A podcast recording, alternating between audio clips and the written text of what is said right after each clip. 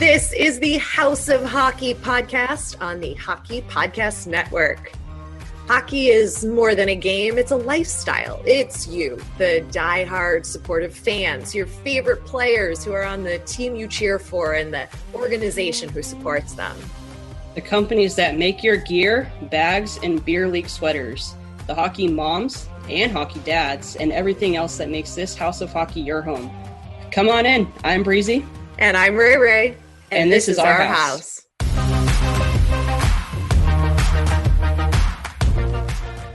You've heard us talk about DraftKings, the leader in daily fantasy sports, and how payday can come every day by entering their contest with huge cash prizes up for grabs. This week is jam packed with action ranging from basketball to golf, and DraftKings has plenty of ways for you to have a front row seat to all of the action. Making a lineup on DraftKings adds excitement to every night and is simple to do. All you got to do is add your lineup and feel the sweat like never before, and every moment means more with a DraftKings lineup on the line. DraftKings has paid over $7 billion to users across all sports, and DraftKings is always going to be the leader in daily fantasy sports. There's no better place to get in on all of the action. Now that you know how to play, download DraftKings app and sign up using the code THPN. That's THPN for the Hockey Podcast Network. New users will get a free entry with their first deposit. That's code THPN, THPN for the Hockey Podcast Network, to get a free entry with your first deposit. Only at DraftKings. Minimum $5 deposit required. Eligibility restrictions apply and see DraftKings.com for details. Welcome to episode 51 of the House of Hockey podcast. I am one of your co hosts, Ray Ray. And I'm Breezy. And quick life update I am not at my home. I'm currently in the middle of a cross country road trip and I am in St. Louis. But by the time you listen to this, I will be in a new location. um, but that is what I have been up to and trying to watch some hockey. And I'm excited to put on the women's game here. We're recording this on Sunday. So um, I'm excited to watch the uh, Professional Women's Hockey Players Association Dream Gap Secret Dream Gap Tour uh, of hockey that's going on in Madison Square Garden, which is super awesome. It's the first ever like professional women's game to be played at MSG. That's nuts. I, I mean, MSG is pretty iconic, so that's awesome. Oh yeah, oh yeah. And then, in other exciting news, the the slash my Chicago Blackhawks announced that they are also partnering um, with the Secret Dream Gap Tour with um, with the women. They're going to be hosting a game. I had to write it down. Um, March sixth and seventh in Chicago at the United Center with an all female NBC Sports broadcast crew. So this is just very exciting. And I really think we all should be supporting the women's side of the game as well as the men. Um, and these kinds of moments and nationally televised games, um, it's a really big deal. It's really important to watch. It just brings more eyes, which creates more opportunities for them to have like a real professional, you know, um, league and to grow the game just across the board because really you know we just we want to grow the game of hockey in this community. So i was excited to see that.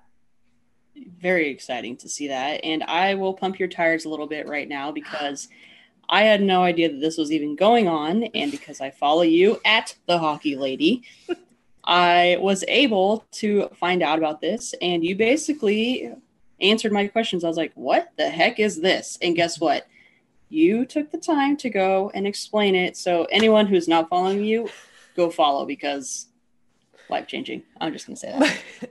well, it, I mean, I don't want to be like bashing the PW, all the letters PW, professional PWHPA, um, but they're a- and the NHL and the NHL Network social channels. Nobody was like promoting the fact that these games were going on on Saturday and Sunday, and like I had to. I it took me like five minutes to figure out what dates, what time, what channel. And I was like, I need to summarize this for people because people don't want to go and take the time to do this. And this is hurting the game. And this is really important. And people need to watch and they need to know what's going on. And like the name of the whole tour does not tell would never in a million years tell you that this is like a professional women's hockey game happening like a secret dream gap like i know sponsors are important so like yay secret deodorant and i don't know if gap is like gap clothing or if it's just like dream gap is the name i i don't know i didn't look that far um but i just felt like it needed a little more explanation for the masses to just make it really clear. So I'm glad. I'm glad. I'm glad my reporting on Instagram helped you. It did. It really did, and I appreciated that. oh my god. Um, the other, the only other thing. Well, I, I have one more thing to talk about, but we need to tell everybody about our guest for this week. So our guest this week is a former pro. His name is Brady Leavold. He is also a host of Hockey to Hell and Back. Mm-hmm. Uh, and he's also the founder of the sweatshirt that I'm wearing. For those who are not watching the video, it is Puck Support. Uh, Brady has a crazy story. Um, he's going to dive into the story uh, here with us later on in this episode. Uh, he can describe it way better than the two of us can. Um, but kind of long story short, or I guess his story in a little bit of a nutshell is he, you know, he went through some some hard times as a, as a young kid. Uh, ended up playing uh, hockey professionally, got injured, uh, basically got addicted to drugs, uh, found himself on the streets of Vancouver. Uh, he overdosed multiple times. He's been in jail a few times, and he just wanted to turn his life around. And there was no better way for him to do it than to kind of come full circle and get himself back in the hockey world uh, and while doing it, uh, trying to make a good uh, impact on on the hockey world as well, and helping others and making sure that uh, those who have been lost in the hockey world are not being forgotten. Uh, hence, puck support. That's what he has going on in each each article of clothing or hat, whatever it is. He also includes a name for someone who's, who has passed. Who's on uh, I have I have John Adams. I don't know if I can pull this up. I'm sitting kind of awkwardly, but it's John Adams with his um, um his dates of his birth. Yeah, with his dates. So uh, it's really cool. Brady's doing uh, you know an amazing job. Uh, everything he's doing, um, anything we can do to support anybody or just the hockey world in general, we're going to do. Mm-hmm. And I think that's important for us to keep building each other up, especially uh, during hard times. So yeah. want to do a little bit of a disclaimer here. Um, oh yeah, it's going to be a, a pretty heavy episode, so if you're having any issues, um, you may not want to listen to this one. yeah, um, you might find Brady's story to be um, maybe disturbing or uh, triggering because he talks about uh, a lot of different topics that uh, if you're feeling any kind of way, um, you know, fast forward it or, um, you know, do what's best for you and do reach out if you are having any issues. Um, reach out to us on any of our social channels and we will connect you with Brady or the right person if you uh, just need somebody to talk to about any hard things that you are going through.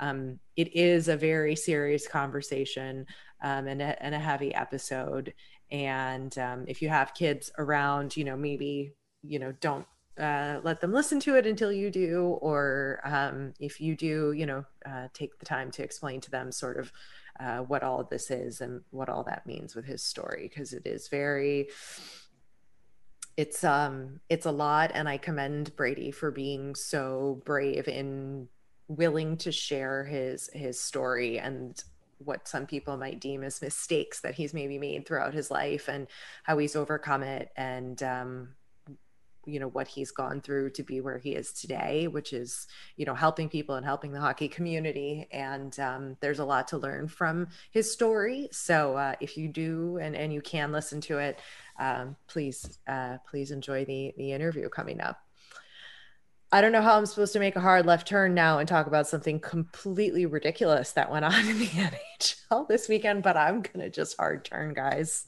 All right. Jordan Binnington, which is super Oh fitting my god. because He's I'm he's he's been added to my canceled list. I shouldn't say cancel because we need to cancel the cancel culture, but he's been added to my um I'm gonna say my naughty list. I he's right there with uh whatever that other guy's name is.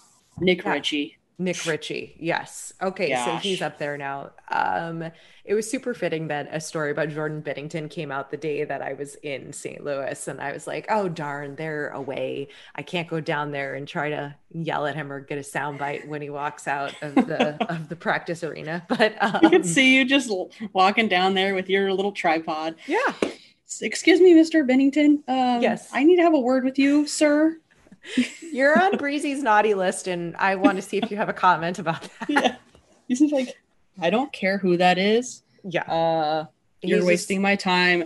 Uh, do I look scared? Do I look worried? Do I look Right. intimidated? No. Exactly. So if uh, nobody saw the clip, here's a short, uh, brief recap of what happened during the um, San Jose Sharks game with the St. Louis Blues. Binner gave up like Jordan Binnington gave up, I think, like three or four goals, and the t- coach pulled him to put in a different goalie, not to pull him to try to score more points and he was not very happy about it. And on his way i don't know to the bench from the bench he freaking shoved a san jose sharks player. He shoved another guy and then he shoved the san jose sharks goalie and was starting to like get in a fight with the goalie because he got pulled from the game like through a full-on toddler temper tantrum on the ice. Yeah. What are you doing like It was almost like he like went up to Carlson though and like gave him like a mini like cross check, but like it Yeah. almost like a like a what is that? Like a what am I trying to say? I don't know. Like he blank. full on cross checked him but like he like tried to like make him flinch. I feel like because right Carlson and was like, "What?" were like like what's you- happening right now? Did the goalie just like try to fight me for no reason It was like when your like little brother takes your last Rice Krispie or something. It's like, bro, mom will get more at the store. You're fine. right like why did you just do that there was no reason like there was no reason for him to be fighting the sharks players like he just like saw red and totally lost his mind on the ice So he was the opposite. I mean, he was a shark. Or, no, because he saw red, right? Yeah This needs to get cut out of this. I, I'm not making any sense. we're leaving it in it's fine I'm delirious. This is this is bad. it's okay. you were on a weekend um, away at Big Bear, but I saw that clip and it made me laugh. And then, and then I thought to wonder, okay, is Binner, you know, because he's gone on other podcasts and explained that he does this as like a persona and that's why he like does interviews the way he does and he's so cool and he's like Sasha Fierce, but like for hockey, and like that's his thing, and nothing affects him. And he's like 20 and he's like so cool. Like, is this scene part of that? Or is or did he just like have a total mental break and is so was just so pissed off that he was pulled from the game because he probably wasn't playing very well and just kind of like started I mean, I don't know. I saw that- everybody. I- when I got reception today, I saw that clip and I was like, this dude is an absolute tool. Like, this is embarrassing. I would be embarrassed if I was him. Yeah. Yeah. I think. But maybe that's my unpopular hockey opinion uh, That can on, be a- on Binner. Uh, yeah, he just sort of looked like a goober. It wasn't like not, it was sort of cringy. Like, Yeah. Did you just try to? What are you doing? You're going the wrong direction. You're skating the wrong way. Who are you fighting? What's wrong with you? like, speaking of the I wrong know, way, uh, I have to admit that sometimes we do do things the wrong way. Um, on my cross country drive, I went to go pick up dinner one night and it was on a service road. And I pulled in, I picked up my food and I went to pull out. And there was no sign. Like, normally there's a sign that says, like, one way, right? Like, right. Yeah. and you're clearly like on a service road, but there's two lanes. So I turn left and I'm like, this doesn't feel right. Something about this doesn't feel right. I'm like, I think this is a one way, and I'm driving the wrong way down the run one way road. And then I saw a car, and I quickly turned left into a parking lot, and I was like, motherfucker, I just drove down the one way down the wrong road in the service road. Um, luckily, there weren't like a lot of cars coming, and there the light was red, but like that happened. So, you know, I think everyone does it. I have done that plenty of times by accident. Yeah, it was on accident, and there was no sign. There's no signs, and I've done it. Uh, I think the worst time was in downtown LA, oh, which is the worst. If anyone ever goes to downtown, just don't drive. Just just don't drive. Better yet, you don't even want to go downtown. It's not even that fun. But don't drive. Uh, I did it after a concert and it was terrifying. I was lost. I was like, I don't even know where to go. Where am I? Not even going the right way. Like, we're doomed. I don't know what to do. I'm just gonna like park. Right. Just in the middle of the road. I'm just gonna park. I'm scared. I don't know what to do. oh, yeah, it was like slightly terrifying. And I, as I was moving forward, I was like, this is definitely I'm I'm not supposed to be driving this way. Yeah, no. Definitely not. um post more signs. Thank you, Texas. I think that's where yeah. I was. I don't know where I was, but yes. Uh downtown LA should have more signs as well. Like it should like very clearly say like one way. Like a lot of the streets in downtown LA are not marked and I have to go like you like inch forward to like kind yeah. of look at where the cars are parked and it's like an unwritten rule it's like well you know that these are one way streets and you can't go and it's like how do i know oh well you know like sixth street is 11 is you know up and ninth street's down it's like that's not how it goes by the way please don't take that my word for no. that but it, it's literally like that and it's like well how am i supposed to know that six is up and ninth is down like that makes no sense well no. yes it does it's like no, it doesn't. Mm-mm. Not at all. No. And I don't drive this enough. uh, so maybe Binner just needed a sign to point him in the right direction, and maybe he got confused. sure. Or sure. he's just a tool on on Breezy's naughty list. he's just a tool. and not a good one. Not a useful tool either. Like a useful tool is like um, an electric screwdriver, I think. Or just a screwdriver. Yes. Or a tape measure. Those tape are always measure. nice. Those those are always needed. Yeah. Um other than that, whatever. Uh, yeah. We're we're going down we're going down the wrong street right now. We just let's bring it back. What are we doing? Our podcast is proud to be on the Hockey Podcast Network, and the network is home to many other incredible podcasts, including this one.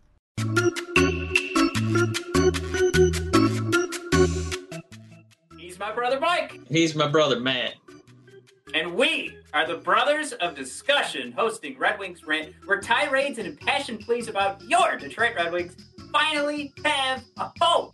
In a season mired in tragedy and despair, we are here to be your audible Earl Grey to bring joy, placidity, and perspective to one of the roughest eras in Red Wing history. Ah! We honor the past, find the positives in the present. I swear they're there.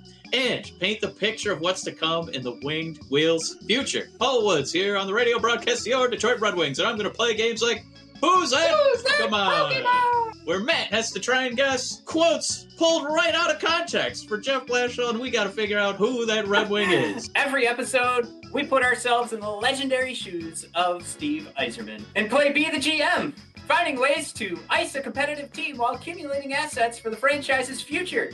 We also shoot the breeze. Some of the great local and national voices in Red Wings hockey, including Ken Kal and Keith Gave, and Greg Wyshynski and Ryan Lambert. Check us out every Monday and Thursday on Apple Podcasts, Spotify, and everywhere else you listen to podcasts.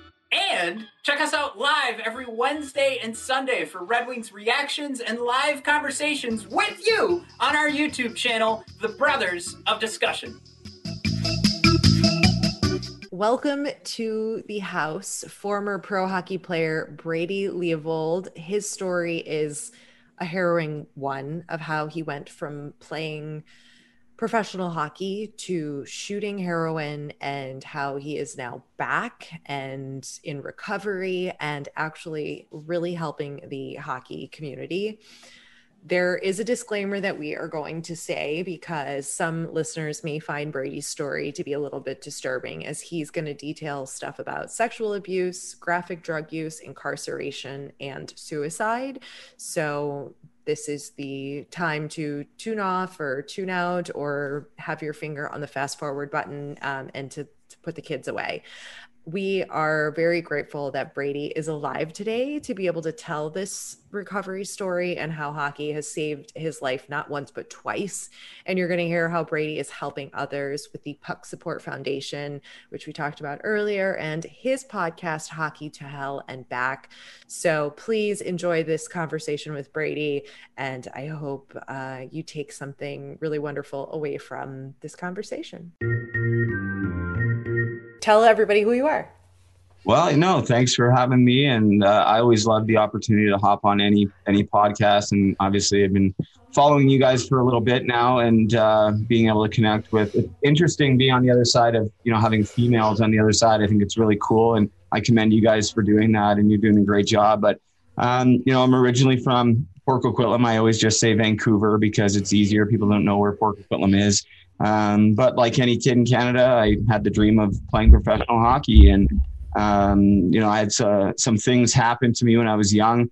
Um, really unfortunate things. I was sexually abused uh, at five and then again at six. And um, I kind of, and my parents had just recently divorced. So hockey was essentially my outlet for for as long as I could remember, and it worked. And um, you know, if there was no ice, it was me in the driveway with a stick in my hand, and um, pretending to have friends, even if they weren't there. I was like, you know, commentating for myself the whole nines. And um, I loved it. I loved hockey and it, it just got me out of all of that um, terrible hurt and pain that I was carrying around. And, um, I, and I, you know, I, I never really afforded myself the, the chance and had the confidence um, to ever believe in myself, even on the ice. Um, and, you know, I, I think I even at a young age, I would have had a lot more opportunity if I would have, you know, had that confidence and been able to share um, some of the things that were going on with me as we are now learning more of hockey is a very um, it's very mental. I mean, it's very physical, but the mental side of it is is equally as important. And um, eventually, though, you know, through all that hard work and, and passion to get out of myself and my my horror, my nightmare, uh, hockey provided me a great opportunity by making the Western Hockey League and playing with Swift Current Broncos and my junior career was crazy. I mean, I did everything wrong. Um, you know, from getting a girl pregnant to partying to quitting the team to you name it, I I did it, and um, I just you know my life kind of fell apart at different times through junior hockey, and you know, but my last year was great. I I got traded to Kelowna uh, played online with Jamie Benn, captain of Dallas Stars, and you know it was great. Played with Tyler Myers is on that team, Tyson Barrie, Luke Schenn, bunch of guys. We had a great team, and uh, ended up signing with the Lightning. And unfortunately, uh, you'd think it'd be a dream come true, but by that time in my life, um, you know, I started to self medicate with drugs and alcohol, and you know, I slowly started to get away from, you know, using hockey as my outlet. And now, you know, is primarily is primarily drugs. I mean, drinking, of course, in the beginning, but um, it just wasn't cutting it for me anymore. And uh, heading into my first year pro, um, you know, you think you'd be training and preparing for this upcoming season. And I was going to Lightning Camp. Steve Stamkos had just been drafted first overall. And it was a lot of excitement around that. Um, but I didn't train. I, I, you know, I was uh, using pretty heavily that summer, and I ended up going to camp. And I mean, I didn't. I, I think I did horrible. Uh, but I ended up, you know, making the American League team. Four games into the season, I blew my knee out, and um, they prescribed me OxyContin, and uh, that's a game changer. I mean, you can. Uh, we can decipher through, you know, a drug is a drug is a drug. Um, but when you get you know, hooked on something with that power of that magnitude where it literally takes over your body and you need it just to get out of bed in the morning, um, it, it becomes a whole nother nightmare. So, I mean, my pro career got derailed very early, like very early. Um, and, you know, shortly after that, I found myself addicted to heroin and fentanyl and homeless on the streets in Vancouver and uh, ended up doing three years in jail. Um, and, know, recently I just celebrated a year. Um, I mean, it's been a year clean off all of the hard stuff. I have to be very careful how I say that because up until very recently, um, I'm talking openly. Uh, I used cannabis as uh, some as a way to, which is very. It's actually more common in the hockey world now than than ever before. And um, I've you know now I'm a month a month without using cannabis too, so it's great. Um, but it uh, it was a long road to get here, and uh, you know I had no, I didn't really have any idea of what I was going to do. I, I, you know I was multiple suicide attempts, um, over over you know ten overdoses where I should have, you know I shouldn't be here talking to you guys, and um, somehow some way I uh, decided to start a podcast just coming up on a year ago, and you know, you know, the hockey community being what it is, um, they rallied. They really rallied behind me, and for that, I'm so grateful. And it saved my life. Um, but you know, I'm, I know I'm kind of taking over, not letting you speak. But before we go any further, you know, like as great as it was for me uh, to you know, to be feeling this way and to be feeling better and, and sharing my story, um, I soon realized that, you know, I was not the only one, um, you know, and I'm actually one of the lucky ones. You know, I, I uncovered a lot of uh, uh, just similar stories and so close to the heart where I found out my roommate from my time in the American Hockey League, my short time, actually passed away from a fentanyl overdose in 2017. And it was kind of in that moment that I decided I was like, hey, well, you know what, something needs to be done here. Um, I don't know what I'm going to do, but we're gonna I'm going to do this, and if I have to do it on my own to begin with, um, well, then guess what, I'm going to do it. And so I, just, I started something called Puck Support. You can see the the hoodie and. I have a hat on. I got you know ton. We got tons of stuff. We have a store, and um, it originally started as a non not profit, which it still is. We're trending in that direction. Um, you know, it's a lot of steps to get where we want to go. Um, but you know, I kind of worked back, like instead of waiting for everything to be perfect, I was like, you know, because I started to realize there's guys, there's girls struggling right now. Um, we're losing people all the time, and I was like, I can't wait for things to be perfect. I I have to do something. And, and, again, the hockey community rallied behind me, and we have a ton of great support. I actually have a meeting with the NHL coming up very soon. Yeah, it's really cool. I can speak about that. Um, and the NHLPA, which is uh, exciting. I mean, I don't have any expectations going into it, but the fact that they're noticing, um, you know, I think we're in that time now where you know enough is enough, and people are opening up to it. So that's the the Coles Notes version, but I'm sure we'll get into a little bit more of it you've lived like nine lives. You know, you've got stories upon stories, and there's so many things we can talk about here um, with what you've experienced. So I think I, am not really sure where we should start based on everything you said. Um, I think, first of all, if anybody is resonating with anything you've said, um, obviously reach out for help or support, right? If you're experiencing any of the things that Brady just talked about, um, obviously uh, there is help and there are things and resources out there, including Brady and Puck support and everything like that. But uh, I guess take us through the mental side of where you were at um, after, you know, playing junior and getting into the NHL and, and all of that. Where were you at mentally with dealing with your past trauma and the drugs and then managing somehow to still at least attempt to perform to play, right?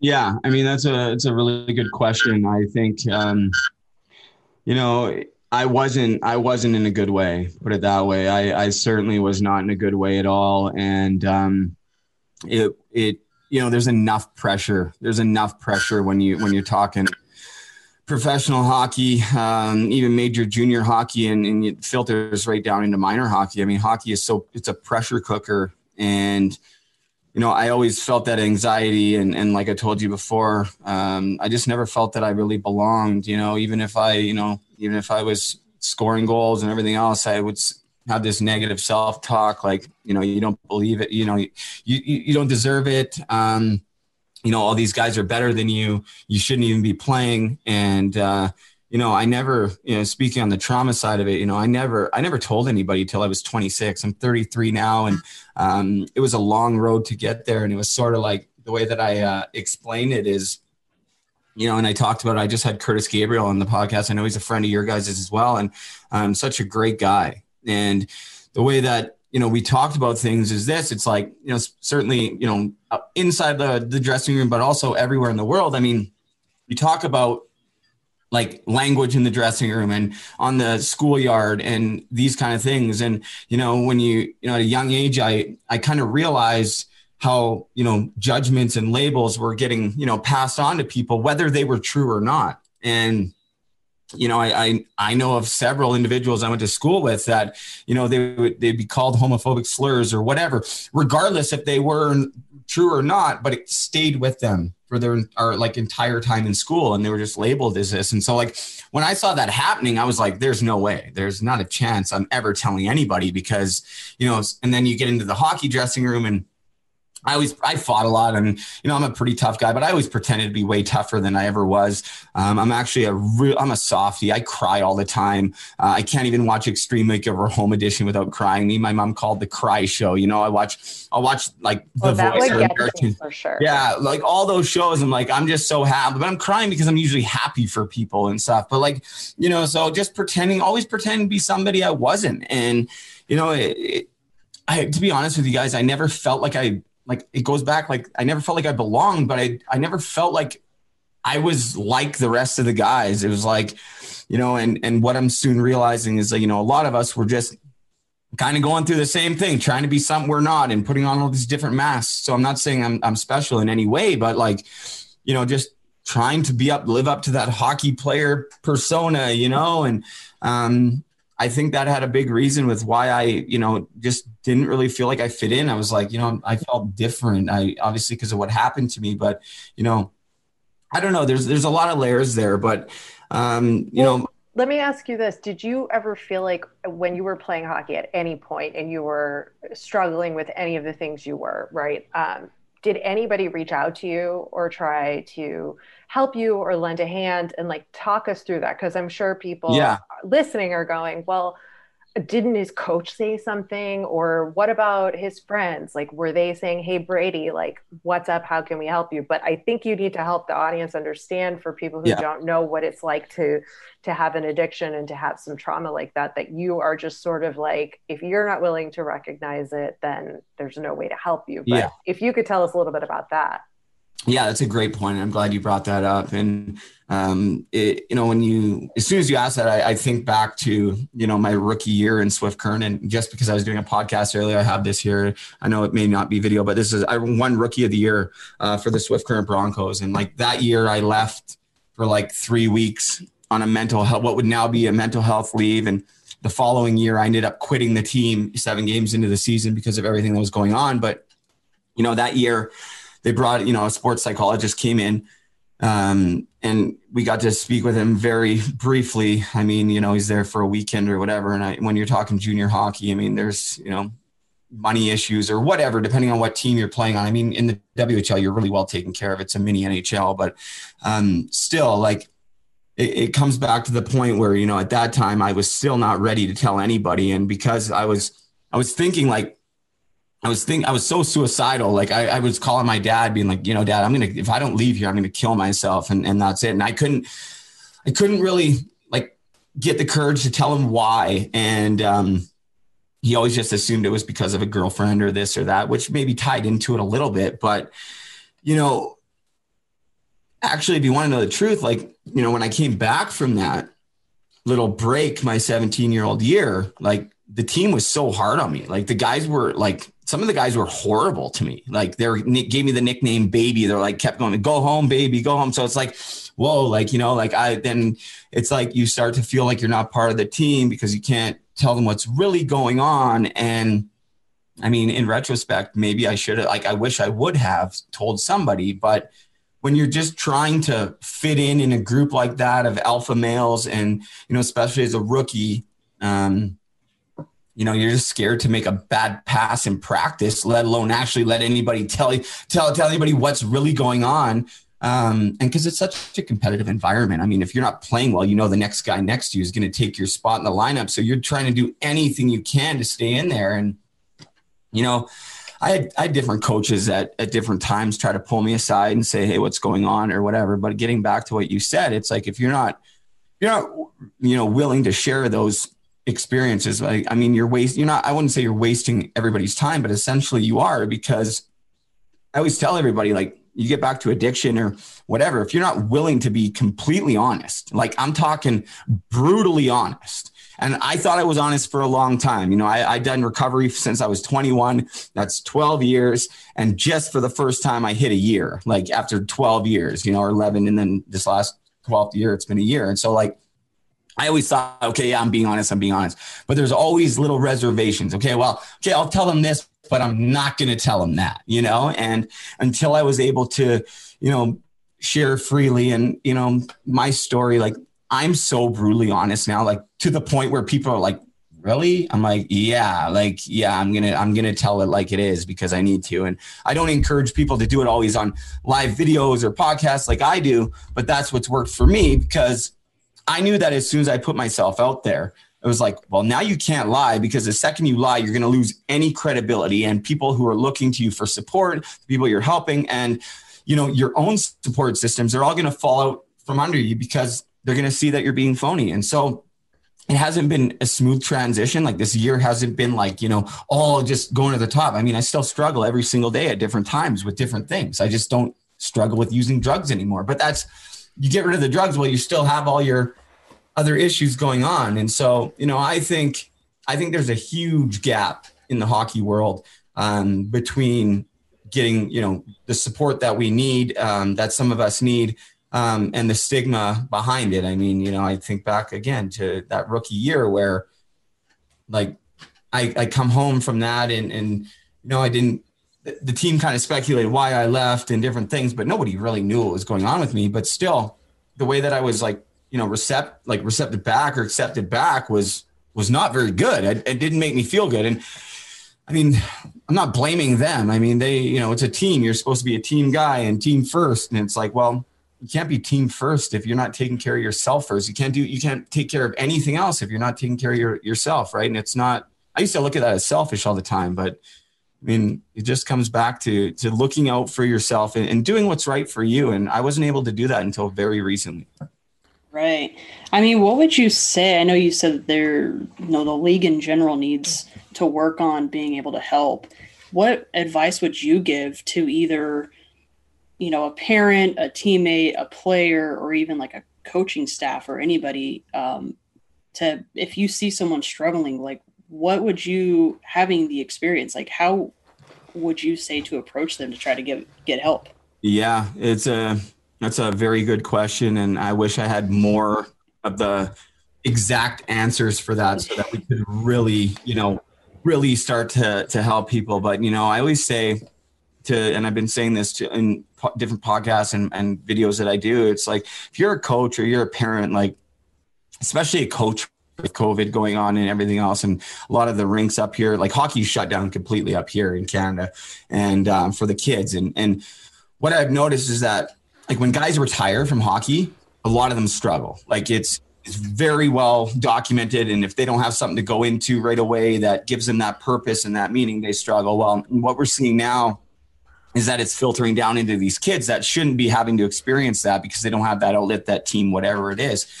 And so I always tell these coaches, like now, like if you're a coach, like check in with your check in with your kids and and don't just check in with like you know a couple of them. Make sure that you're treating them all the same and giving them the same opportunities. And i don't mean that ice time. I mean opportunities within the dressing room to speak up and to feel part of. And i mean if you want to talk like junior and especially like junior hockey like you have to build that culture in the dressing room where, you know, if there's guys that aren't you know being supportive on and off the ice of the teammates will get rid of them because it's you know at the end of the day hockey's a it's a sport. It's it's really it's a business when you get to a certain level. But when you when you take that gear off we're all humans and and that really should be the most important focus i believe. And um as far as kids go that are that are struggling um you know the sooner that you let that stuff go um, in the right setting. I mean, you need to know that you, you trust people and, and to have those supports in place. And um, on the other side of that, if you if you wait for the timing to be perfect, you know, it's never going to be perfect because it's always going to hurt. It's always going to be uncomfortable. It's always going to be hard. Yeah. Um, but being able to, you know, let that go um, and realize that really you're not alone because there's always somebody that you know has gone through something similar um, or or the same very much the same. And what people don't realize at least i didn't i can only speak for myself is how understanding um, those people that really care are. So you know i think it's dangerous to for a kid to to come out and, and say different things in junior but we're seeing we're seeing um, some pretty amazing things like I had Yanic Duplessis on my podcast. I'm not sure if you know of his story, but he's the first openly gay ho- junior hockey player. And you know, he before he even made the Quebec Major Junior League, he came out gay at 17. And so like that to me is like wow, like that guy, that kid had balls. Like, but he understood that it was that you know that fear and anxiety of people finding out and whatever when he was just trying to be himself.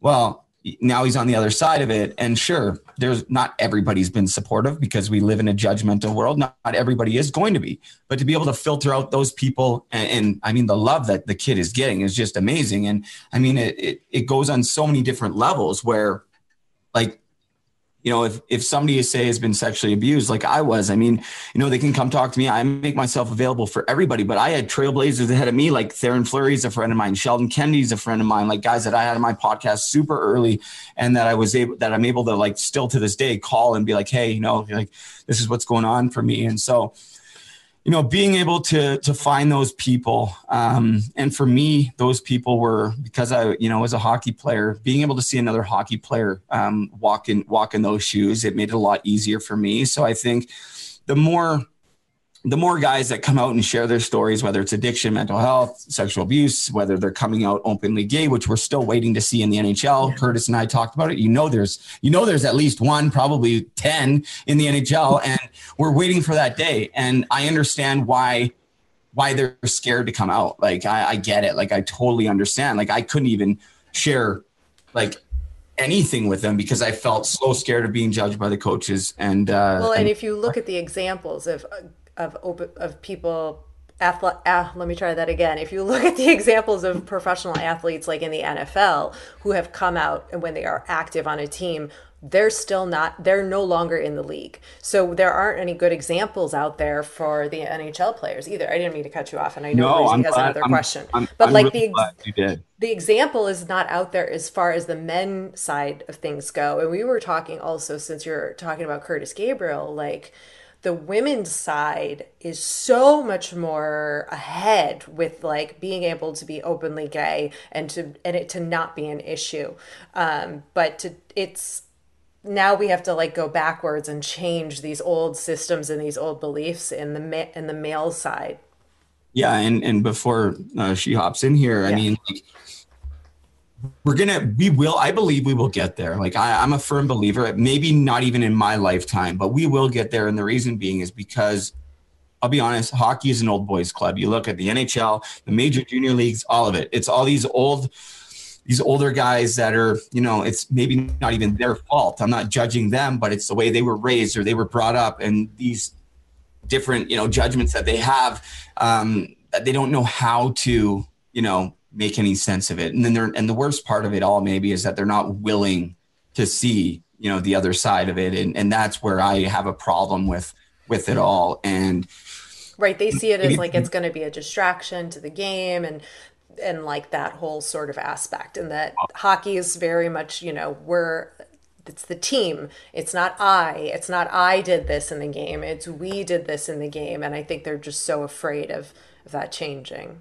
It's funny how they always say it's like a it's always the team first in the sport and like they don't want distractions or anything like that. But in order for people to to grow the sport like you have to make it more on a personal level. So i don't understand why they're always like no distractions no distractions but like distractions could be good to some extent. Yeah, and uh, just to touch on that uh, in a sec, but like if you think back, um, you know, when you spoke to Kurtis Gabriel, and I just spoke to him too, and I, you know, I had some time to reflect on it uh, before him coming on, and then again while I was speaking with him, and if people actually comprehend like what he's doing, um, being a mm-hmm. not a full time NHL guy, he's in and out of the lineup. He's barely, he's played one game this year, and and I hope to see him in the lineup more. I believe he deserves to be there, and. Um, you know, but it'd be different if, you know, Ovechkin or McDavid were doing what he was doing because they could just show up to the rink every day and be like, yeah, I got my 10 year contract with my millions coming in and they're, I'm, you know, it's would be easier for them to do it. And so when I see a guy like Kurtis doing what he's doing, it's like, wow, like he's really putting a lot on the line for something he believes in. And that's why I, you know, he's a, he's one of the best people I think out there for doing what he's, what he's doing. It's, it's simply amazing. And, you know, it's it, he talked a lot about a, a, lot about it is where like maybe we do need to, and I'm not even maybe we do, we need to make it on a more personal level because if we're all we're thinking about is hockey and and that's all we're seeing, well, you're going to start to see these guys' mental health deteriorate even faster. They need to be able to be themselves and to let out and let them let the people around them or the world, whoever they decide to share it with, let them know what's going on. And I mean, it's it's a real shame. It's a real shame that we're kind of where we are, and I believe that we we're better than we were five years ago, um, and certainly 10, 15, 20 years ago. But I mean, there's so much work to be done, and it, it's guys like Kurtis that you know are to me, um, you know, maybe the most inspirational man in the NHL right now. And I'll take it to the devil's advocate, and then I know Breezy has another question because, like, if you look at something like the NBA, where you've got these huge personalities that are sharing everything, right? Like they're, you know, they're not afraid, like they're dating Kardashians and they're on reality shows. Like, we don't want that. Like i i understand. Like i i don't want that. Like i i don't want like no i still i, I want to know you and i want you to be able to feel comfortable sharing your story on social media and showing us the weird quirks that you have or e- even if it's something as simple as that. We don't even get that. You know we get pictures of babies and kids and like very like not a lot of players are willing to like push that boundary um, like Kurtis is. So, I mean, I, I understand and I, and I don't want it to go that far down like of, of like we're on e news and, and stuff like that with our NHL players because I think there is still something sacred about that team mentality that keeps the game you know still really powerful and the players still humble to some degree. But like i do agree 100% with what you're saying that we need to see more of them because if we don't with the way that this next generation is coming in the sport is going to die off from a professional side because kids today are so used to seeing like what's your tiktok? And like they want to see connor mcdavid on tiktok. Not that i'm advocating for that but like we need to have some balance with it. And i think the the hard hard and fast rule with the NHL is just no, just a, a just a no. It's just no. So um, I, I I I understand the dilemma, but we need more people like Kurtis who are active that are willing to just put themselves out. And Kurtis isn't doing anything by any means that would be like uh like or at least I I think that way because I'm you know we're pro you know LGBTQ plus and and, and, and inclusive inclus- being inclusive. So it's like, I guess that to me is super normal that he would yeah. rock pride tape, right? Um, but for some people, that might be very challenging to see. Um, so anyway, I don't know what I was trying point I was it, trying to make. And it shouldn't be, and it shouldn't be. Right. It really shouldn't be. It should be so you know, I wish I don't know. Like uh, when on the show, I told Kurt Kurtis is sending me a box of it. I told him I swore up and down now that I'm gonna I'm gonna have it on my stick for the rest time. I mean that, and it's like not because I'm trying to copy him or anything. It's because I need, you know, maybe he's in the NHL, but I'm coaching kids, and I'm there. People will be like, "Well, well, are you gay, Brady?" Well, no, I'm not. But guess what? Like, it doesn't matter. Like, it doesn't matter because you know these are my friends. These are people that you know deserve to be loved, and you know, I think it goes back to like so there's so many different things where okay, well, one night we're going to do this, and one day right, we're going to talk about this. And it's like, okay, well, what about the other 364 days in a year? Like, right. I'm like, you know, it's all great, and it's it's but it's it's really just smoke and mirrors to me. It's like, well, what are we really doing on a daily basis to make sure that we're keeping people accountable, keeping you know the different leagues accountable, whatever. To that that's a huge piece on that is education. Like, what are you know what are the the powers that be that have a huge voice um, in in all sports really, but let's say hockey. What are they doing?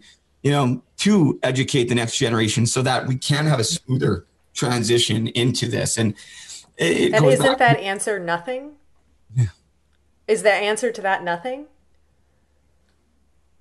like what what's yeah. being done you know it's like that right there in lies the issue you know like exactly. you're saying with like the coaches need to get to the kids who are in the young not that they have to go all like let me explain what a what a gay man is to you yeah. but like just sort of making it not a big deal but like yeah. is that happening where's the structure where's the training coming from and like where does that come from top down from like an NHL or USA hockey? Uh, we're not like I'm not bashing them, but like this is where it's got to come. You know? Yeah, yeah, and you know, like I know for I know for Hockey Canada. Um, and like, and sorry, wait, let me just say this: not all coaches. coaches. are not doing this. Like there are a lot that are. Um, there, it's, just, it's not just not as public yeah and again you don't want to know what it goes back to it goes back to that individuals about the affect um, their careers, um, they're in today's world or five, ten years down because we live in this crazy society that you said something when you were eight years old, fired at, you know, 35. And it's like, well, you know, people grow and they change. And, you know, if I, if people want to judge me on all the stuff I've done, like, you know, I might as well just go jump off a bridge because everyone's going to hate me, like seriously. And so, I mean, this is the problem I'm having is like even with doing my podcast is like I I've talked to a lot of I've had a lot of great guests um, and I'm so grateful for all their friendships and everything. But it's when I get guys like Kurtis on or even last night I had Kevin Rain on where they're willing to talk about you know things that are going on. You know I, I get some guys on that are they're very reluctant to open up because they might be worrying about getting that you know TV job on ESPN or TSN or whatever. Um, and they're scared to be able to be themselves. And it you know you talk about reality shows like do we really get to see the real the real people in those shows either? Like they're just pretending to be something they're not too. So i mean it's but i will agree with you ray that definitely no you know I, I like the hockey wives show. I'll give them that. I don't know if you've seen that. That's not a bad show. I can deal with that you know because at least you still they're you know they're a little bit you know ritzy and stuck up in some ways, but hell, whatever, that's fine. But you know, they're not too over the top dramatic and everything else. And I, I wish I had more answers. Um, for everybody. And you know it just goes back to like you know what can we do? Um you know it, depending on what we're what our roles are on a daily basis if we're parents you know what are those conversations we're having with our kids? Um, when they come home from school are we keeping them accountable? Um, digging a little bit deeper instead of just saying how was your day? Well tell me one nice thing you did for somebody today. Like you know did you see anybody getting picked on? How did you handle it? How did you feel about it? Like you know teaching your teaching your kids to stand up not only for themselves but for those that can't stand up for themselves. And i mean that's something as a parent that that you know i drive home hard um, you know to my kids even though they're really young. And it's like you know and i know a lot of parents are doing this but i mean if we don't keep that accountability and it's not like you almost have to like not brainwash the kids, but like keep reminding them, like show show them that it's important and like build their character right from a young age. And and and if you really want to think about it, like if you want to be a pro hockey player, I mean, you start developing those little characteristics. Well, you're going to mold into a great person, which will be a great teammate, a great leader, um, somebody that the scouts will want to have on their team. And like I tell all the kids, if I coach them or whatever, it's like no matter where you are, if you're and I always use hockey rinks, but it doesn't matter. Like if you're playing, um, if you're practicing, you have no idea who might be in that rink. It like the coach from the other team that you're playing tonight when you're 12 years old. Well, you know, guess what? Maybe in five years he's going to be coaching in major junior or wherever. And you know, then he sees you in the lobby after the game and you throw garbage on the ground or you're swearing or you slam a door in someone's face or you're yelling at your parents or whatever it is. It's like, people remember that kind of stuff. So like I always tell everybody, it's like, you know, you're not always just you're always representing yourself, but not just yourself, your family. If you're on a team, you're representing your team and your community. And you know, trying to get these kids to stop and think about what they're doing. And especially when you want to talk about like social media, I mean, it's that's the very first thing people go to now. You talk to NHL scouts, you know where they go when they want to look at a guy. Boom, what's on his social media, um, and then they start digging a little bit deeper. So, I mean, you can fake it kind of, but you you really as a as a mentor, a parent, you need to get to to the root of it at a young age and, really show because unless you're showing, you don't know. You don't know if you don't know, right? You can't you can't just you can't just figure stuff out all the time. And a lot a lot lies on on parents. I, I truly believe that a product of your environment and and different things. So any parents listening, um, you know, make your kids accountable. Give them consequences if they deserve it. I'm not saying beat them or anything like that but you know um, monitoring um, monitoring their social media um, monitoring their friendships. I mean some parents are like well i want to give my parent my kids freedom and this and that. Well really? Like i had way too much freedom. And my dad was a single dad. He was probably just exhausted and annoyed with me. So i just let me do whatever i want most of the time. But and i was a pretty good kid. I will say i was a pretty good kid. But I mean, I've been dealing a lot with bullies lately, like online bullies, like where I've had to literally step in and my face, my Instagram page got shut down because of it. Get this. So I had a kid who was being bullied in a group chat, um, you know, body shamed and everything else in this hockey player group chat. Like these are like in like little junior influencers on Instagram, the ambassadors of this company. They all have this group chat and they brought me into it and after, but he sent me, called me. He's like, he's like driving around because he's like 18 he just turned 18 and uh, all these kids are like 15 in the chat 16 17 18 and uh, he's driving around and uh, he's like in tears and he's like i'm done like da, da, he's like telling me he's like seriously gonna take his own life and i had to talk him through it i'm like what's going on and he sent me the pictures of the group chat and i was like no this is not happening like so i ended up going on instagram I called the kid out on a live video and whatever. I put it right on him, and you know, I ended up taking it down. But the kid never even apologized. Um, I had to actually contact the companies he was sponsored by, which is he's now been removed from, um, because I had to. I was like, you know what, this kid needs consequences. You can't treat people like that. And um, and then so him and his little bully buddies, they they reported my my fate, my Instagram page. I got kicked off. I didn't even do anything, and I can't get my page back, but it's all right. I got a new name that's better, anyways. But it goes back, and that's not the only one. And then like two days later, another totally different set of uh, kids and, and different issues, and it's still going on. And it's like, what? Like, I understand like kids will be kids and everything else, but like it's got to come from it's got to come from within the family dynamic the teachers the coaches and it, it comes back to what, what kind of setting like what what are the topics of conversation you're having even if you're a teacher in this in the classroom how much are you focusing on you know schoolwork um, and balancing it with life skills and and being a good person i think we miss that like we get so caught up in all the crap where people are just trying to impress everybody all the time. I know I did, like I always yeah. did. Um, and I, it's, I don't know. I, I wish I had more answers for everybody, but it's got to come within. Well, it's got to come within yourself, right? Like too. first, like if you're a parent who is hasn't dealt with their own um, issues or traumas or frustrations or or own um, personal growth things um, they're not going to be able to help their kids, and then the cycle continues. So the, the well, first, go ahead. No, I mean, I think parents too also put their kids in sports to help them get through whatever they're going through. But when you have social media, I mean, I feel like just hearing Brady's story, like a locker room is just as bad as social media sometimes. I mean, you're getting bullied online in the locker room. These guys are your friends. You're supposed to be able to open up with them play with them, bond with them. But if you're getting bullied, like then you're gonna be, I mean, you're basically getting getting torn to shreds. And this should be like a safe place. And hockey, I mean, we always talk about how hockey's even a better sport than than other sports, just based off of you know the connections that people are able to get and the players they seem more accessible and whatnot but um, it, it's and, tough to hear stories like this obviously where you want it to be all inclusive and whatnot, but it, there's it's just not quite there yet.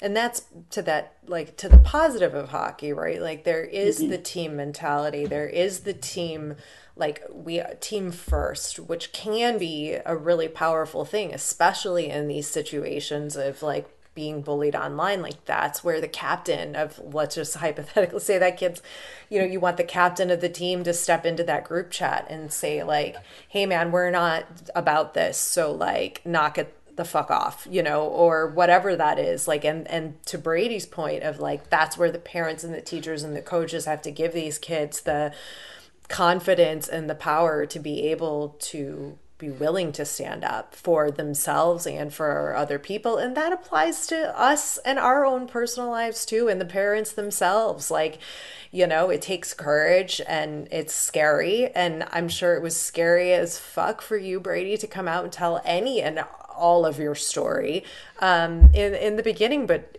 you're that much better off for it and you're helping that many more people. So just people knowing that there is a good that will come from from being brave and bold and all that uh, Bra- breezy were you going to ask something else like 20 minutes ago Well, I wanted to loop it back because I Yeah. I know that that Brady had said that hockey's a, a physical sport, but it's more mental than anything, and I kind of wanted to loop in um, you coming out of addiction, having that mentality of a hockey player and being tough and like I mean. I feel like hockey players are trained more on their mental aspect than they are physically sometimes because it's a very mental game, as you said would you say having the hockey mentality helped push you through to to get sober and to to get past your addiction Yeah, you know what? I think at different times, um, especially early in recovery, like when you so like when you come off opiates, I mean, there's there's no two ways about it. It hurts. Like um, it's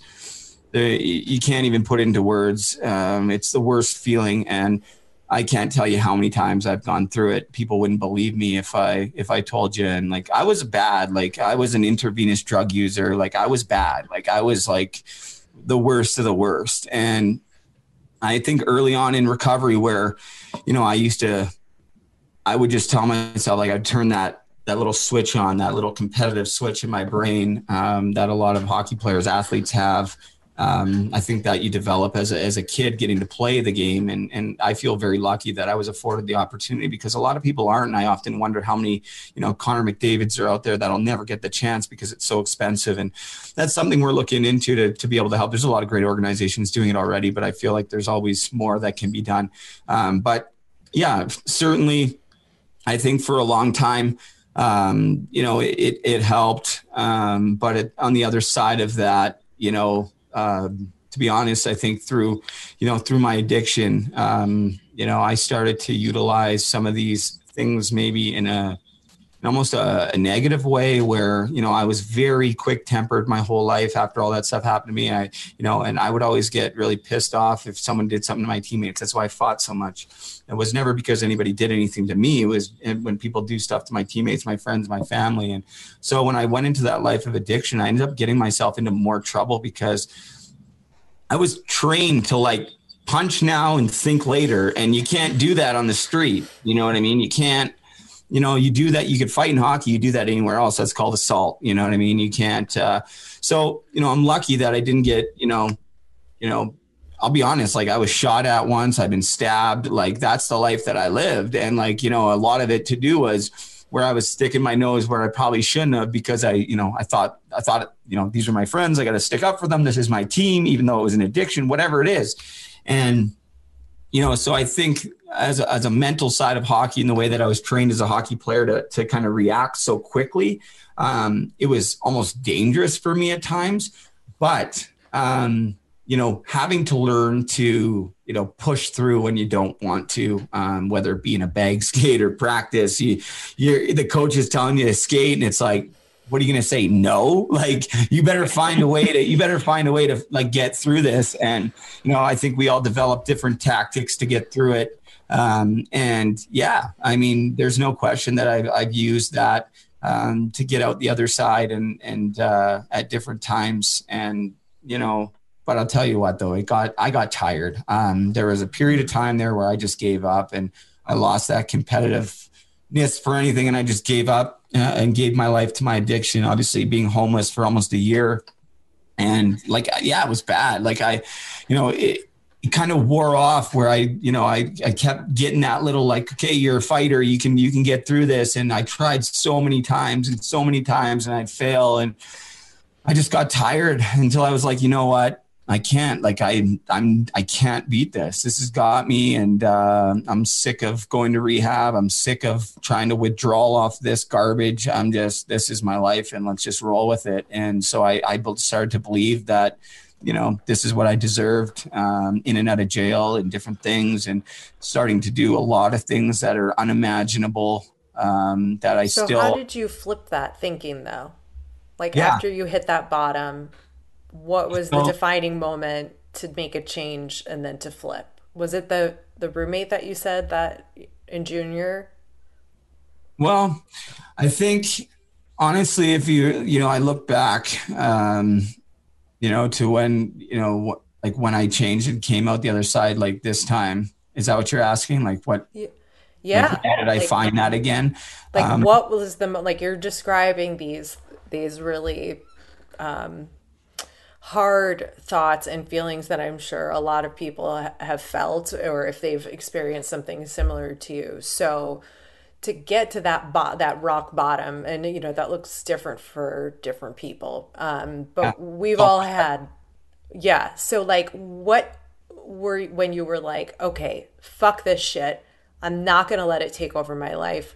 I'm gonna make a change and I'm gonna get off the street and not be homeless and do something about it. Like, well, I wish I, I, wish I wish I could tell you that's the way it went, but I got I always say I got arrested, but I got rescued and uh, I got rescued by the police and thrown in jail for two years. At one time, I got out and went right back to it and ended up in jail for another year. Um, and while I was in there that time, and this was you know I've been out for like a year and a half, almost two years now, and um, so it's pretty new, right? Like it's all pretty new. Um, but I think, you know, what a big change for me, and I don't speak about it a lot. Um, I was, I was in jail and had, you know, seriously can't go anywhere. like you're locked in there. And I, I tried everything, you know, so I started to, you know, I think at this time, the last time I was in there, it was like, you know, around the three or four month mark of being in there um, once a week this bible cart would come by with all these different scriptures and different things and I was like, okay, well, you know what? I'm just gonna I'm gonna try this. Like, you know, I got nothing else to do, and um, decided to start seeing a chaplain once a week. And it wasn't like I was, you know, gonna go totally like rah rah. I'm gonna be a, you know, uh, a church goer guy, which I I don't think there's anything wrong with that. I think there's something to it all. I, I still do. Um, but that really was a big change for me. Um, I started to read a lot more. I uh, started to open my my heart, and my eyes to um, what what good really looks like, what a good person really looks like, and um, started to realize that that that really is me, and that's who I've always wanted to be. Is is naturally, I'm a really caring, kind, giving person, really generous, and um, you know, getting back to that and being able to be like, you know what, like I'm not going to try to be somebody to impress anybody else anymore. I'm not going to, you know I'm just going to be me. And if people like me, they like me. If they don't, they don't. And, um, you know, so I, a lot of it to do is, you know, I completed every single Bible study while I was in there and, and read the Bible and, and, started to pray a lot, started to journal a lot. Um, and when I got out, um, I'll be honest, I went back and I relapsed very quickly. Um, but about a month after that, I, you know, I was actually, it's crazy, a story, long story short, but like I had gone out one night to go do nothing good, put it that way. And um, I was literally walking down this like street, like that's like it's like a highway in the middle of nowhere, and uh, very few streetlights. And you know, I was, I think at this point, I was like two and a half weeks clean. Like I'm talking like this is almost a year ago to the day, like today. Like you know what I mean? Like give or take, because I just celebrated a year. So like I was like two and a half weeks clean. So like a year ago today, and I decided to go out and I was clean at the time, right? So, but I was recently clean, but I was still in that mentality of like, oh, like, you know, I was still doing all that bad stuff, whatever. And started to walk down this highway to go do whatever. And all of a sudden, this like overwhelming sensation came out over me. And this is no lie. Like, there's so many stars in the sky. I'm up here in Muskoka in Ontario. And I'm just like, started talking to myself. I'm like, really? you're gonna go do that right now like i and it was like i was talking to myself but it wasn't me and it was like a this like three four minute conversation going back and forth. And people would probably think i'm nuts if they saw it.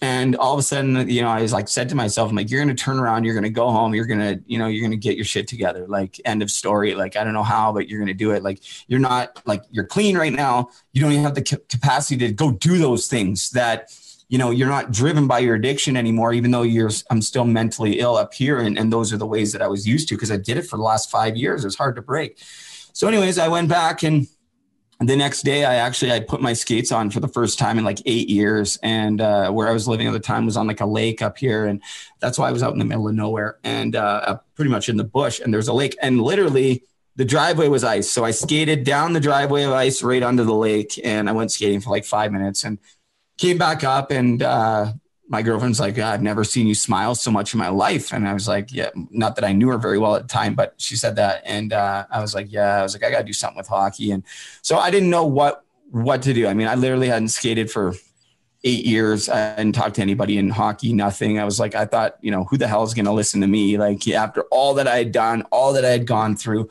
like my time in hockey was done. And you know, I ended up reaching out to a local junior team and I said, Hey, listen, you know, I introduced myself through email and, you know, you Google my name, this is what you're going to see. And you have to remember this is before the podcast, before any stories were written. And all it was was either my short time in pro and then stories about me going to jail and everything else. And so I was like, I just told him, I was like, this is what you're going to see.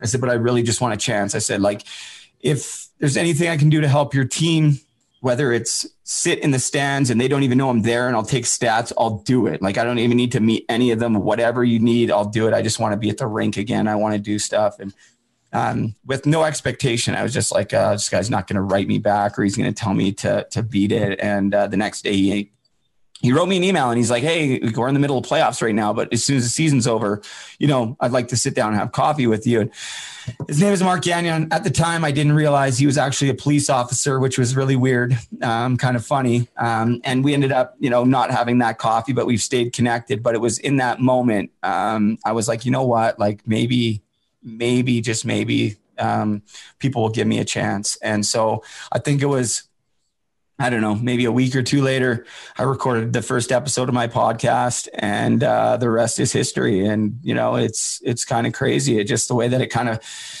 fell into my lap, and I was very lucky that I got guys like my old coach Terry Ruskowski, who's you know he's worn more captaincies in professional hockey than anybody, including the Chicago Blackhawks, and um, and uh, yeah, so you know he came on, and then I got Doug MacLean and you know Theoren Fleury and you know Chris Nilan and all these guys. And and I'll be honest, I don't bug the current. Like I have friends in the NHL that I've sort of reconnected with, but I don't bug them during the season or anything. I just leave them be. I don't if they want to come, they know where I'm at, um, and I've talked to them and whatever. But I, I've been v- really lucky that you know early on a couple people really lent some credibility to my podcast and then you know the podcast is one very small part of it. I do a lot of them. I love doing it because I like to uh, I like to talk, as you can tell, but I also like to connect with people. And um, my big passion though is, is, really puck support. I mean, I'm telling you, there's uh, there's a list of names, and you know, I know that this isn't video, but like if you look like in any of our clothing, like there's names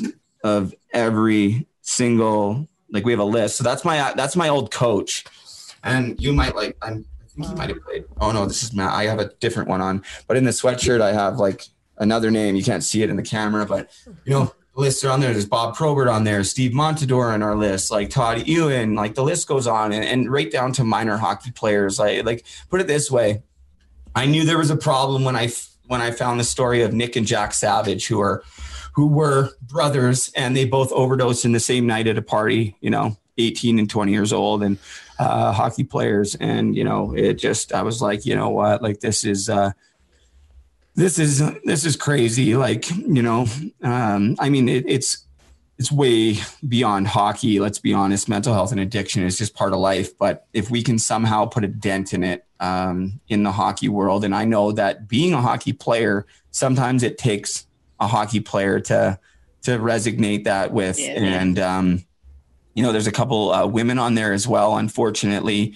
Um, suicide and overdose. Everybody on that list is either suicide or an overdose. And people will argue that, you know, Bob Probert's in that picture and he died of a heart attack. But I've uh, become very close to Dani Probert and the kids. And um, it's pretty well known about his struggles. Um, but, you know, I mean, it's uh, pretty fair to say that you know the reason why that happened was because of the hard lifestyle he lived, and uh, you know, it's it's really tragic, and uh, it it just seems like every day um, I'm hearing of another another story of somebody struggling, and every other week I'm adding somebody to that list. Um, not necessarily like it's happening yesterday, but it's like, hey, you know, this happened five years ago, two years ago, a year ago, and we're just continually you know, honoring these these individuals that we've lost prematurely to these terrible issues. And and you know like when it comes to putting those names in the hat and the shirt like i personally do that. Like that's what i do. Like i'm the only one that's ever put a name in any of this clothing. And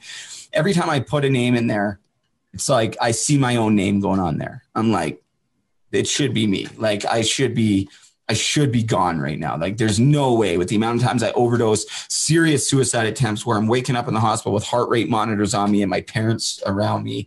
Um, the amount of times I've been Narcan and everything else. It's just there's no other explanation except I really believe that I'm doing exactly what I'm I was meant to do. I don't think I was ever meant to play professional hockey for a long time. I think I just made it far enough and made the connections I needed to make to be able to have this platform um, and and you know what we're doing here though like i didn't name it the brady Leavold foundation. Like it's not it's puck support. Like i'm not fit to run like where i want this organization to be like i'm not fit to run this organization. Like i just want to be a soldier. I hope yeah. one day i can be. I, I, really do. And i'll do it as long as i can and, and i'll i'll, I'll keep trucking and, and trying and everything else. But like for the first like the last year like anything on social media, any website, any everything. I did it all. Like it was just me doing absolutely everything. And I'm, I don't know how to do that stuff, but I figured it out because I felt like I needed to. But finally now people are starting to realize that I'm really serious about this. And um, we've been really lucky with some of the connections we've been able to make. And we have some really exciting announcements coming down the line aside from the NHL, but I just, you know, can't talk about those right now, but it's, you know, it's, it's a real honor guys to be able to sit here and talk to you and, and to be able to remember uh, all of these men and women that we've lost. It's it's honestly it's it what's it's what gets me out of bed in the morning. It really is. Yeah, and it's great to hear that. You know, unfortunately, you know, your story is so uh, tragic and, and heavy, but it's good to see that you were able to kind of go full circle and and find the positive things and to do so many great things and um, I know you're making an impact on so many people's lives that are even not hockey related, and um, you're doing a really good thing. And we're super excited for you, and obviously really supportive of, of what you're doing. And um, while you're on the the topic of puck support and your podcast, can you tell people, you know, what they could expect out of your podcast and where they can listen to you and where they can find you? Yeah. So, I mean, I typically try to do them Wednesdays and Sundays. And if you go back, um, you know, to the first early episodes, I apologize. You want to listen to that. It was, it was originally called uh, Hockey to Heroin, The Road to Recovery. It's since been changed to uh, Hockey to Hell and Back with the number two um, instead of spelled like T O. Um, but you know i do them live all my podcasts are live videos now um, and you know youtube facebook twitter um, and, but primarily i get most of my listenership through audio still um, it's everywhere apple um, spotify google podcasts you know, it's everywhere. Um, but what you're going to expect i mean in the early episodes pretty rough around the edges. Um, a lot of swearing a lot of you know just me being me. And i think over the last year you uh you'll you'll notice especially lately like I, I don't have a problem with swearing and stuff but i just i choose not to on my podcast. I know i just swore earlier but um, sometimes i believe there's a time and a place for it um, but i'm really you know just trying to and my guests swear all the time though but it's like i used to have the worst mouth on my podcast and i just i would go back and listen it's like you know what like that probably shouldn't have been said there um, in that context. I didn't need to, but it was because I was so passionate and, and I still am. And um, what to expect. Um, depending on who's on. Uh, we talk a lot about um, life, much like we did tonight, and uh, people's struggles. Um, uh, coming up, I got Kelly Ewen coming on, Todd Ewen's wife, which is going to be exciting.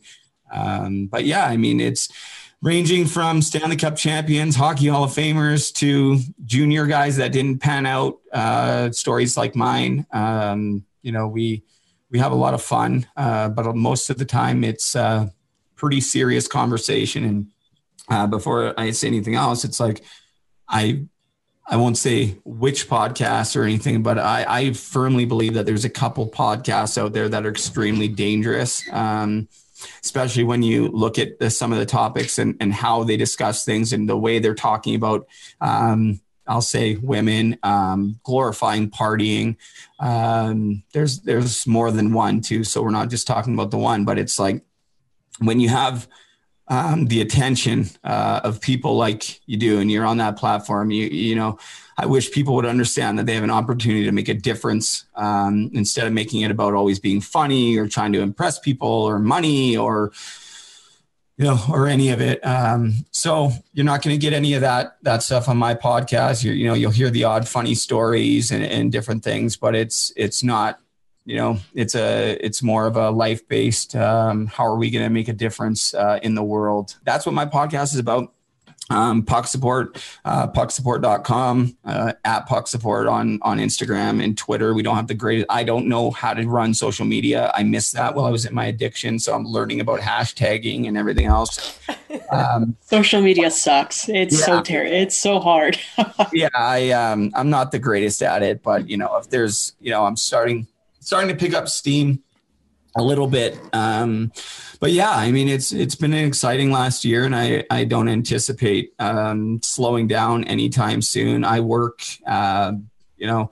And when I say work, I mean I volunteer um, about 16 hours a day, um, most days between you know talking to people, answering messages. I'll get on the phone with people, uh, people that I don't know. I try to make time for absolutely everybody, which I can't always do, but I I find a way. Um, but you know, working on on puck support is my main project, and if anybody listens to my podcast, I put a lot of time into them.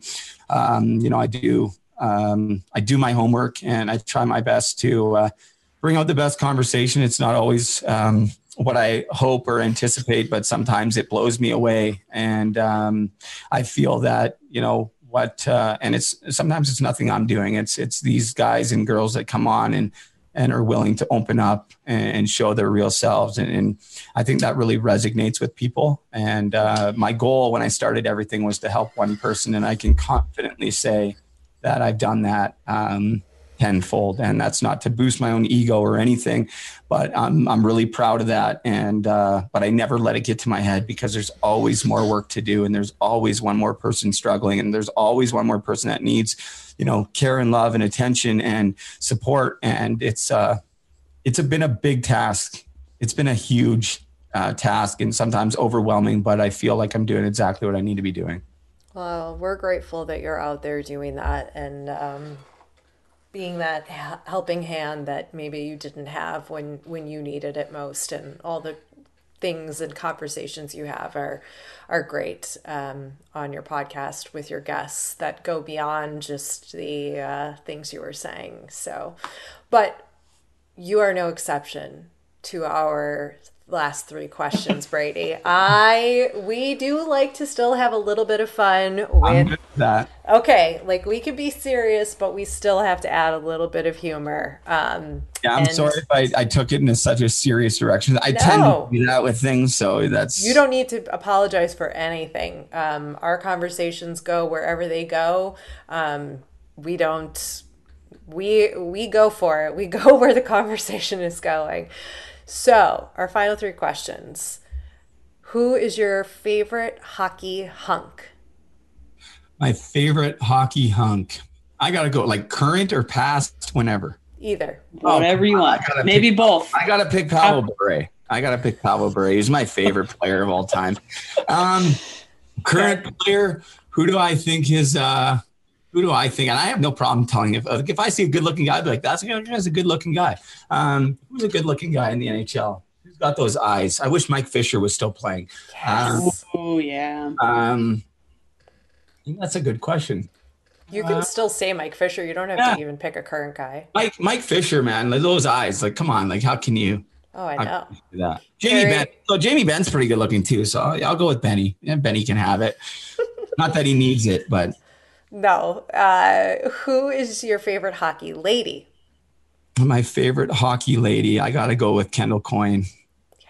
Like, no question. And I know we're maybe running out of time, but, you know, I was in jail when she skated in that fastest skater uh, competition. And uh, I literally fell off my chair. That changed everything um, not just for me. I'm speaking about the entire hockey world. I mean, she she kicked some serious ass that day, and um, I I don't think anybody was expecting that, and I was so happy to see that, and it's really it's really opened you know the doors for the women and i'm just you know i'm really proud of her for doing that because that would not have been easy man she opened the whole thing in front of all the best hockey players and a sold out rink and it's just like wow she just crushed it She's a badass. And our final question is Do you have a Sidney Crosby story? Ooh, Sidney Crosby story. Well, we're the same age. So I don't know him. Um, but obviously, I, I, I always say I hated him because I was jealous of him. Um, because a lot of people say yeah, that. let, me get, let me finish the story here. So, Sidney Crosby, I had so much hate on for him. I was so jealous of him. Um, but back in 2010, when Canada won the gold, I was downtown Vancouver because I'm from that's where I, you know I'm from, and we were down there, and I was slowly coming around to Sidney Crosby uh, during that tournament, and then when he won the gold, he scored the gold medal, game-winning goal or whatever. I like was so envious. Um, but about a half an hour after, uh, were you know walking around downtown Vancouver. Like I'm, I thought there was like five million people down there. It was nuts, right? But everybody, everybody's going Sidney Crosby, and I was, I, I literally, I threw up my hands. I'm like, all right, he's the best. I love the guy. He's the best. Like, how can you hate? How can you hate him? He's the best. Like, I love the guy. And since that moment, I mean, I have so much respect for him. I, I think on and off the ice, he's such a great ambassador for the game and somebody that I would like to see maybe show a little bit more, but he's very careful, and I understand why. Um, but you know, is there one bad thing that anybody can say about Sidney Crosby? So, nope. That's why. That's why we ask the question because everybody has some kind of story about him, and yeah. it's all positive. And we we need some more of that in in the sport and in our lives. No, that's great. I like that question. Thanks for coming over to our House of Hockey podcast and hanging out with us. We'll be back next week with a brand new episode. And in the meantime, you can follow us on social media. Just look for House of Hockey podcast. We'll be back next week.